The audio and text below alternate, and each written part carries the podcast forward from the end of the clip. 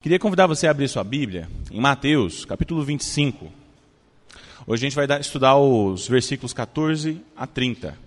Mateus, capítulo 25, do 14 ao 30. Pois será como um homem que, ausentando-se do país, chamou os seus servos e lhes confiou os seus bens. A um deu cinco talentos, a outro dois, e a outro um cada um segundo a sua própria capacidade. E então partiu. O que recebera cinco talentos saiu imediatamente a negociar com eles e ganhou outros cinco. Do mesmo modo, o que recebera dois ganhou outros dois. Mas o que recebera um, saindo, abriu uma cova e escondeu o dinheiro do seu senhor. Depois de muito tempo, voltou o senhor daqueles servos e acertou contas com eles.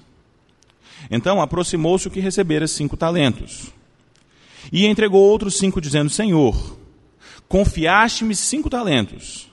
Eis aqui outros cinco talentos que ganhei. Disse-lhe o Senhor: Muito bem, servo bom e fiel. Foste fiel sobre o pouco, sobre o muito te colocarei. Entra no gozo do teu Senhor.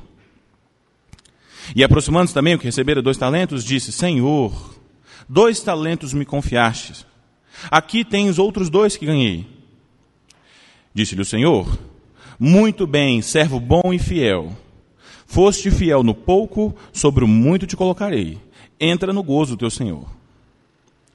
Chegando por fim o que recebera um talento, disse: Senhor, sabendo que és homem severo, que ceifas onde não semeastes, e ajuntas onde não espalhastes, receoso escondi na terra o teu talento. Aqui tens o que é teu. Respondeu-lhe, porém, o Senhor: Servo mau e negligente. Sabias que sei onde não semeei e ajunto onde não espalhei? Cumpria, portanto, que entregasse o meu dinheiro aos banqueiros e eu, ao voltar, receberia com juros aquilo que é meu. Tirai-lhe, pois, o talento e dai ao que tem dez. Porque a todo que tem se lhe dará e terá abundância. Mas ao que não tem, até o que tem lhe será tirado. E o servo inútil, lançai-o para fora nas trevas. Ali haverá choro e ranger de dentes. Queridos, o nosso mundo é pobre. Na verdade, todas as pessoas são pobres em alguma área da sua vida e precisam de outras para enriquecer as suas pobrezas, ainda que aparentemente elas demonstrem prosperidade. Isso acontece porque ninguém é tão rico que não possa ser abençoado. Ao mesmo tempo também que ninguém é tão pobre que não consiga abençoar ninguém. E a grande verdade é que as nossas riquezas não se resumem em quanto dinheiro nós conseguimos acumular. E nem as nossas pobrezas se resumem em quanto dinheiro nos falta. Você quer ver alguns exemplos? Existem pessoas que foram criadas por Deus com a riqueza de ouvir, para abençoar pessoas que têm necessidade de falar. Outros, por sua vez, têm uma riqueza que é puramente didática, para abençoar pessoas que são empobrecidas de discernimento, de entendimento. Outros são musicalmente ricos, para enriquecer pessoas que às vezes da música não são tanto assim, com um louvor maravilhoso como esse que nós escutamos aqui. E o que haveria para dizer dos cozinheiros, dos grandes cientistas, dos grandes empresários, dos médicos que estão na linha de frente lutando pela vida?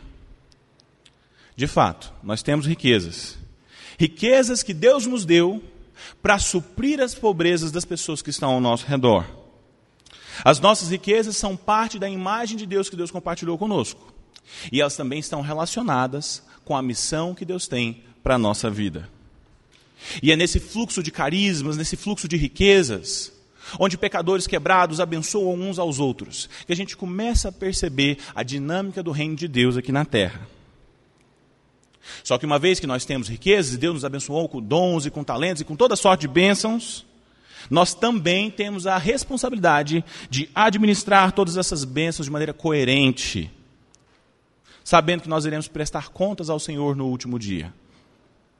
E é exatamente isso que essa parábola que nós acabamos de ler fala. Meu propósito com essa exposição de hoje, meus irmãos, é mostrar para vocês que haverá um acerto de contas. E nós sabemos que haverá um acerto de contas porque, em primeiro lugar, Deus distribuiu riquezas para todos. Haverá um acerto de contas porque, em segundo lugar,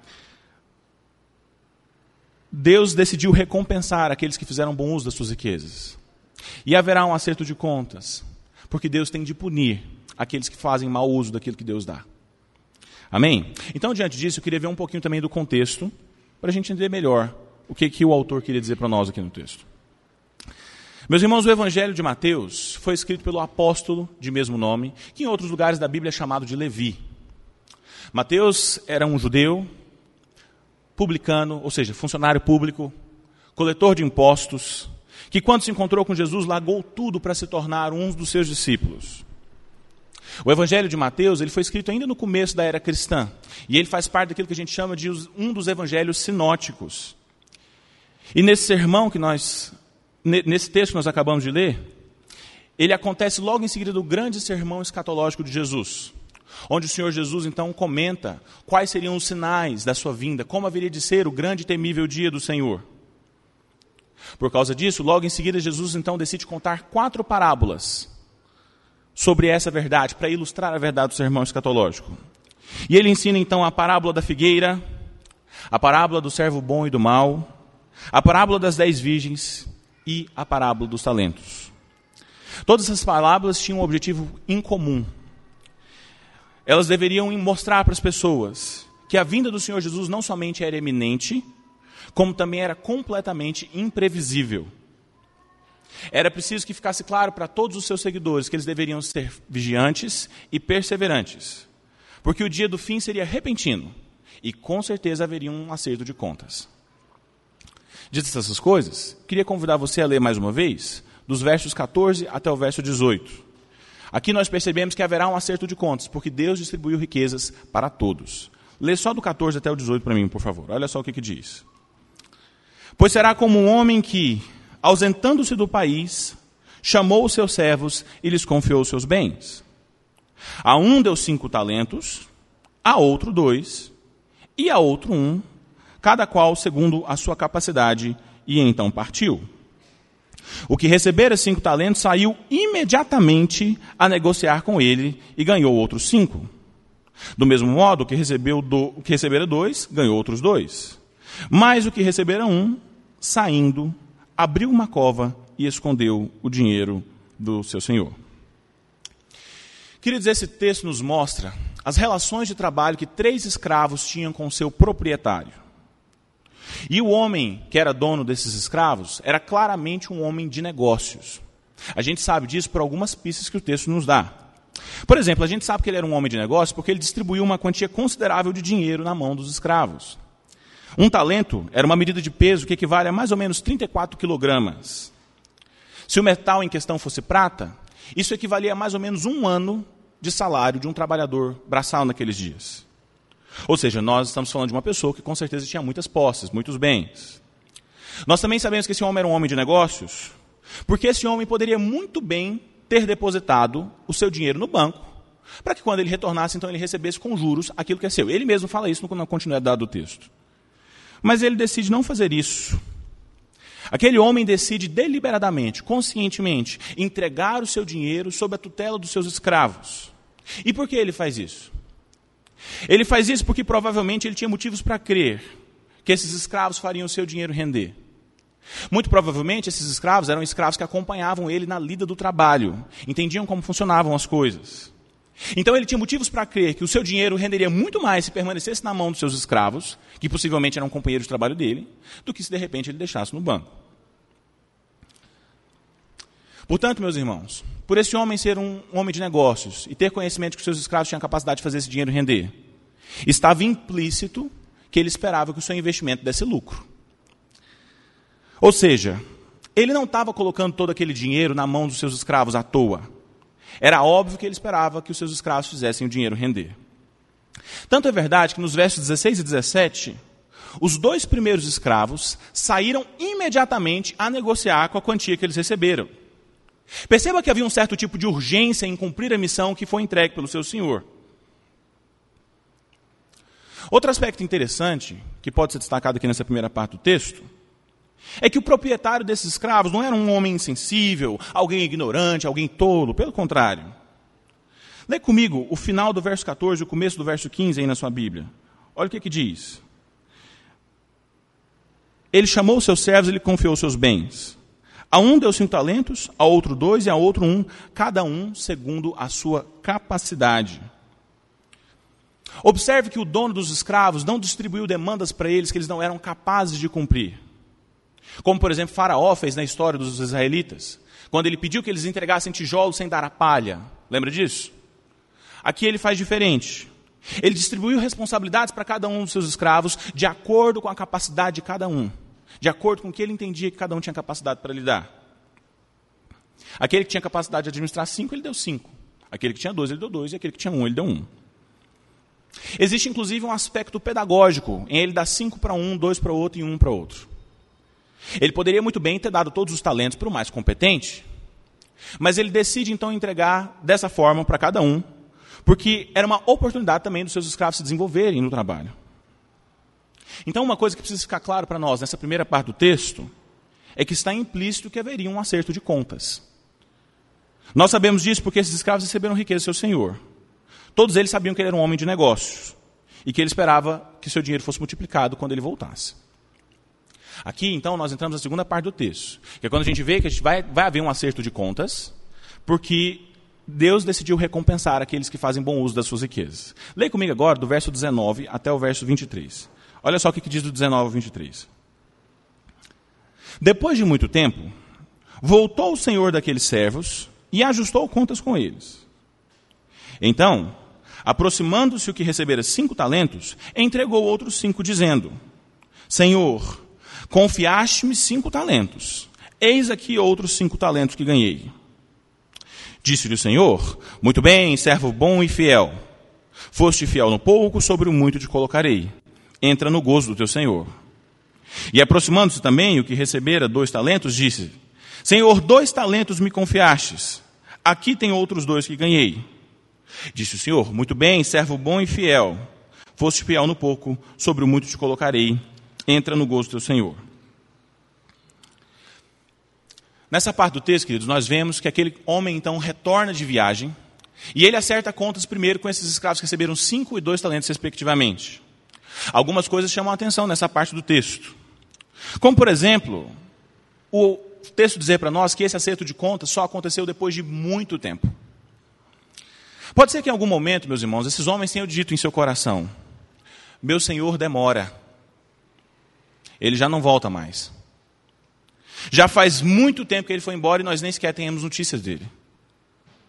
Talvez ele tenha morrido, ou nem sequer se porte mais com o que está acontecendo aqui. Talvez à medida que o tempo passou, eles começaram a se sentir tentados a usar o dinheiro como bem entendessem de acordo com seus interesses, como se o seu senhor não fosse mais voltar. Só que ele voltou. E não somente voltou, como também pediu um relatório detalhado do que, que eles fizeram com os talentos que eles receberam.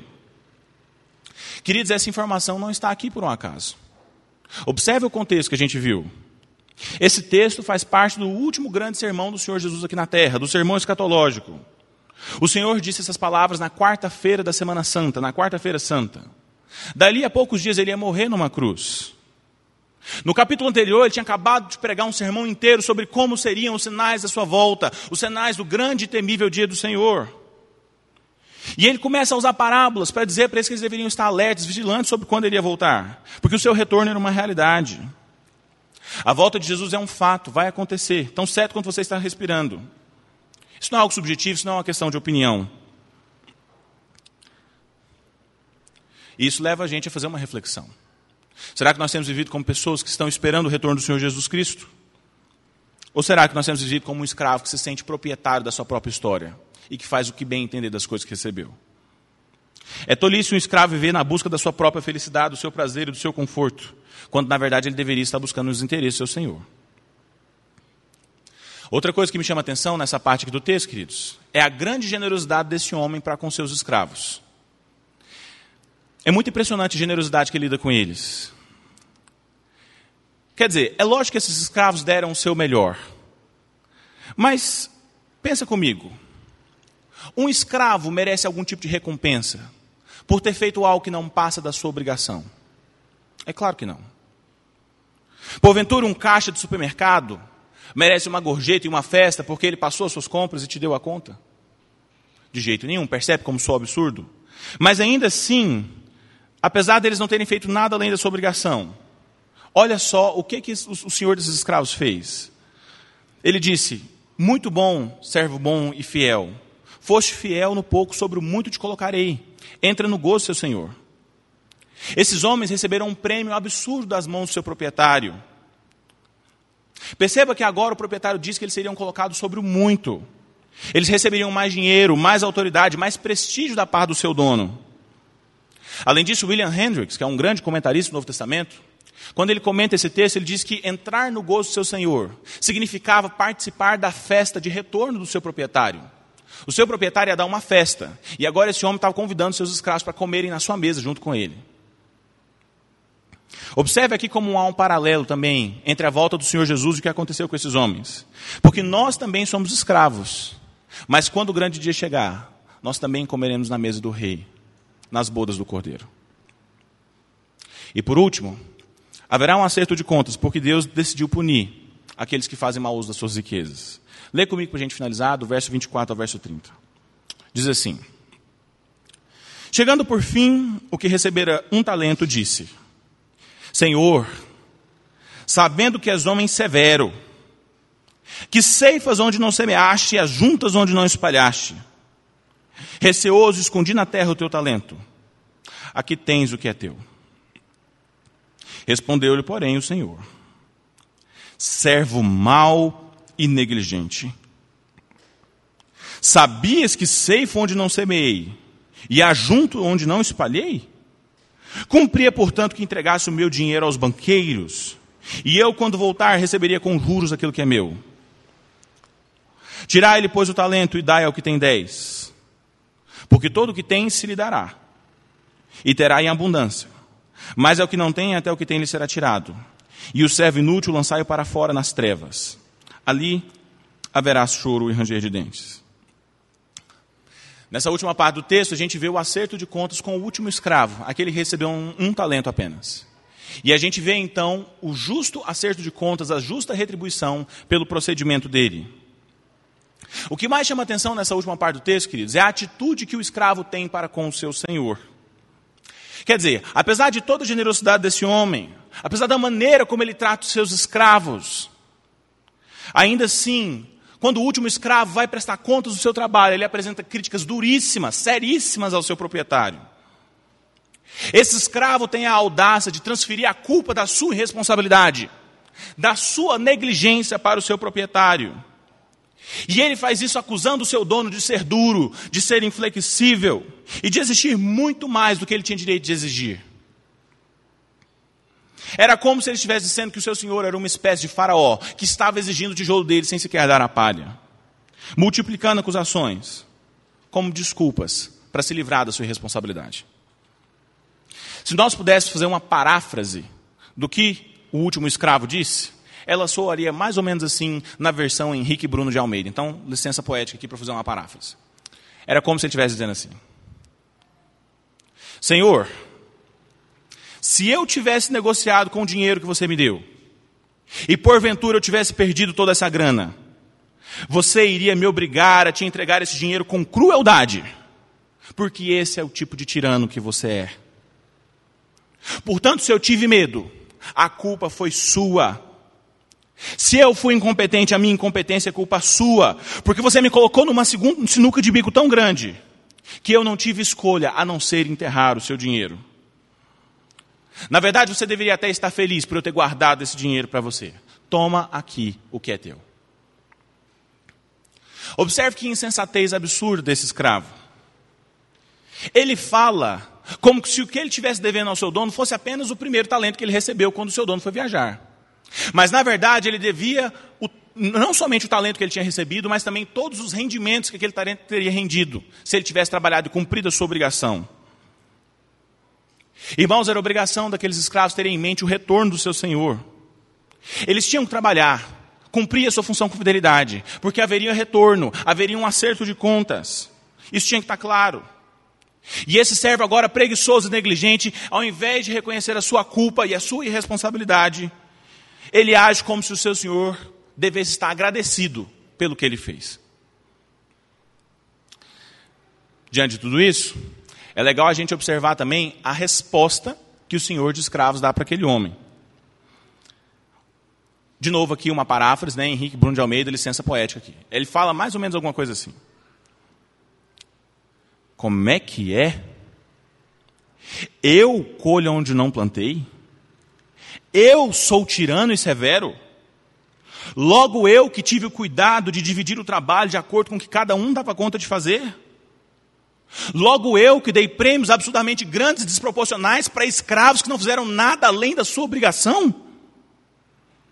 Logo eu que chamei os meus escravos para comerem na minha mesa na festa do meu retorno? Você tem a coragem de dizer que eu sou severo e cruel? As suas próprias palavras te condenam. Se você estava tão convicto assim de que eu sou tirano e severo, aí sim é que você tinha que ter dado o seu melhor e se esforçado o máximo possível. O mínimo que você deveria ter feito é entregue meus, o meu dinheiro aos banqueiros, para que quando eu retornasse eu recebesse com juros aquilo que é meu. Perceba o tamanho da tolice desse escravo. Enquanto os outros dois imediatamente saíram para trabalhar e deram duro para multiplicar o capital do seu senhor. Esse servo preguiçoso cavava um buraco para esconder a sua responsabilidade, sem perceber que na verdade ele estava cavando uma cova para si. O texto termina quando o senhor de escravos toma o talento dele, tira dele o privilégio de administrar o seu patrimônio e as suas riquezas, e agora expulsa ele para fora da cidade, onde haveria choro e ranger de dentes. Essa ideia de expulsar para fora, onde há choro e ranger de dentes, faz referência a uma cultura, uma, um, mecanismo cultural muito comum nas sociedades de língua grega na antiguidade, onde as pessoas que cometiam algum tipo de crime eram expulsas das cidades, eram despatriadas, com uma mão na frente e outra atrás, sem poder levar nada. Naqueles dias isso era pior do que a morte. Sabe por quê? Porque fora das cidades, fora dos redutos da civilização, o mundo exterior era densas trevas, selvageria e trevas. Assassinos, mercenários, ladrões, escuridão, animais selvagens. Como esse homem poderia comprar e vender? Se ele foi expulso com uma mão na frente e outra atrás? Como esse homem ia constituir família? Com que recursos e provisões ele ia chegar até outro país? E se ele conseguisse chegar até lá? Possivelmente ele seria transformado em um trabalhador braçal, sendo continuamente humilhado por ter sido um estrangeiro expulso do seu próprio país. Na pior das hipóteses, na melhor das hipóteses, ele viveria como um bicho, um escravo estrangeiro, servindo a um outro povo, um povo estranho que ele não conhece. Diante disso, eu queria sugerir então algumas aplicações. Eu queria sugerir alguns desafios espirituais de como você pode pegar isso que você aprendeu hoje sobre essa parábola e viver na sua vida hoje quando você voltar para sua casa. O primeiro desafio espiritual, então, que nós podemos aprender a partir desse texto é o seguinte: descubra as riquezas que Deus te deu. Queridos, assim como cada um daqueles escravos recebeu riquezas para administrar da parte do seu proprietário, nós também recebemos dons, talentos e riquezas da parte de Deus. Não tem sequer nenhuma pessoa no mundo que possa dizer que não recebeu talentos e riquezas e dons da parte de Deus. A pergunta que fica então é: quais são as suas riquezas? Qual é a missão, qual é a tarefa, qual é o objetivo que Deus quer que você cumpra aqui na terra? É muito importante a gente saber disso. E para saber disso, a gente precisa identificar.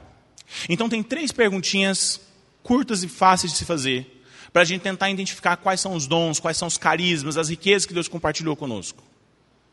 A primeira pergunta que você pode se fazer é: o que você gosta de fazer? O que você ama fazer?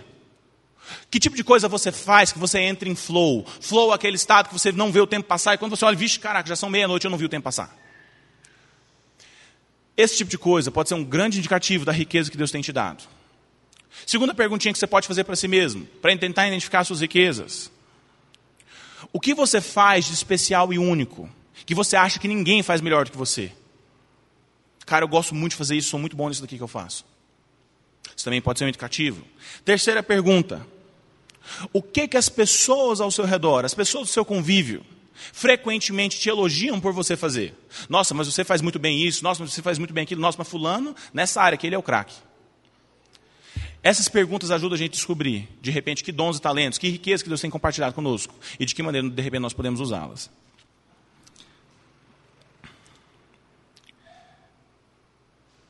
Segunda desafio espiritual para hoje. Se o primeiro é descubra suas riquezas, o segundo é use as riquezas que Deus te deu. Uma vez que você já descobriu que tem dons e talentos, agora eu quero te desafiar a colocar em prática. E a primeira maneira de você fazer isso é através do ministério. Meu irmão, sirva a igreja a qual você faz parte. Se você cozinha, cozinhe. Se o seu dom é didático, ensine. Você gosta de idosos? Por que não criar um ministério que trabalhe exclusivamente com a terceira idade? Que é uma coisa que está tão necessária. Se você gosta de ação social, por que não se dedicar ao amor do órfão, do oprimido, da viúva? Sirva. Deus tem te enriquecido e a riqueza não é para você, a árvore não come do seu próprio fruto. O que Deus tem te dado é para abençoar outras pessoas. Não enterre seus talentos. A segunda maneira de você usar as suas riquezas é na sociedade. Às vezes a gente, tem, a gente tem a ideia de pensar que a, a gente só serve a Deus se a gente tiver servido, envolvido no ministério. Mas isso não é verdade. Quando você é um bom profissional onde você atua, você exerce sua profissão com fidelidade, você é honesto, cumpre as regras, paga o que tem que pagar, os seus impostos bonitinho, você glorifica a Deus. E você sempre pode se tornar uma ponte para alguém que não conhece Jesus nesses lugares.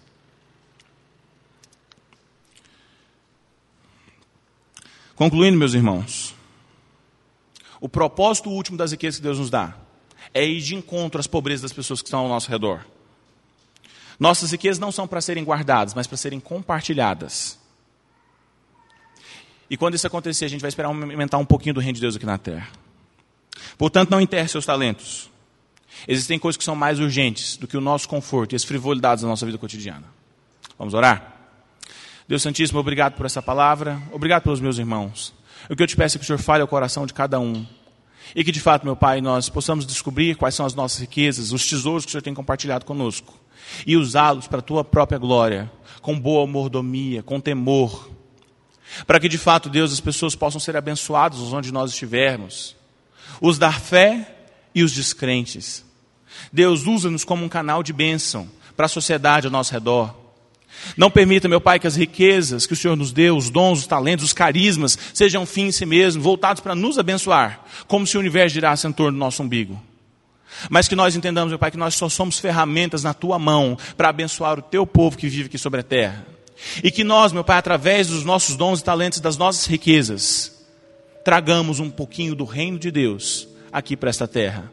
E que as pessoas já começam a perceber a diferença que o Senhor Jesus Cristo faz na nossa história e também pode fazer na vida delas. Em nome de Jesus. Amém.